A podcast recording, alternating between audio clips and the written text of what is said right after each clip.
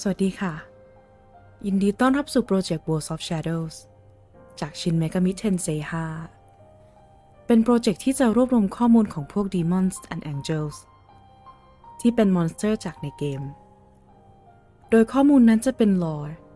ที่มาที่ไปประวัติมาจากประเทศไหนศาสนาอะไรจากตำนานไหนมีความสามารถอะไรตามเท่าที่เกมบอกเรามาเลยโดยก็จะมากันวันละตัวไปเรื่อยๆจนครบเลยค่ะตัวที่164ที่เราจะพูดถึงกันในวันนี้ลามูจากเผ่าพันธุ์ไวล์หรือสามัญเทพที่อยู่ในตำนานแห่งบาบิโลเนียนเขาเกิดจากแอบซูและเทียแมทซึ่งจากตำนานตัวลามูเองและฝาแฝดหญิงของเขาที่ชื่อลาฮามูได้สมสู่กันเองและให้กำเนิดลูกชื่ออัญชาและคิชาลามูในบางทีก็ถูกตีความว่าเป็นอสรพิษยักษ์แต่ในบางทีก็ถูกตีความว่าเป็นชายสวมผ้าคลุมแดงและมีผมหยิก6 ปอย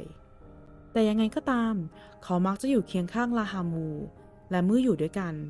จะตีความหมายถึงร่องลึกในทะเลที่น้ำจืดแห่งแอบซูและน้ำทะเลแห่งเทเมตบาบรรจบกัน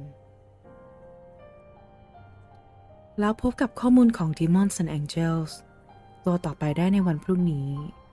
สวัสดีค่ะ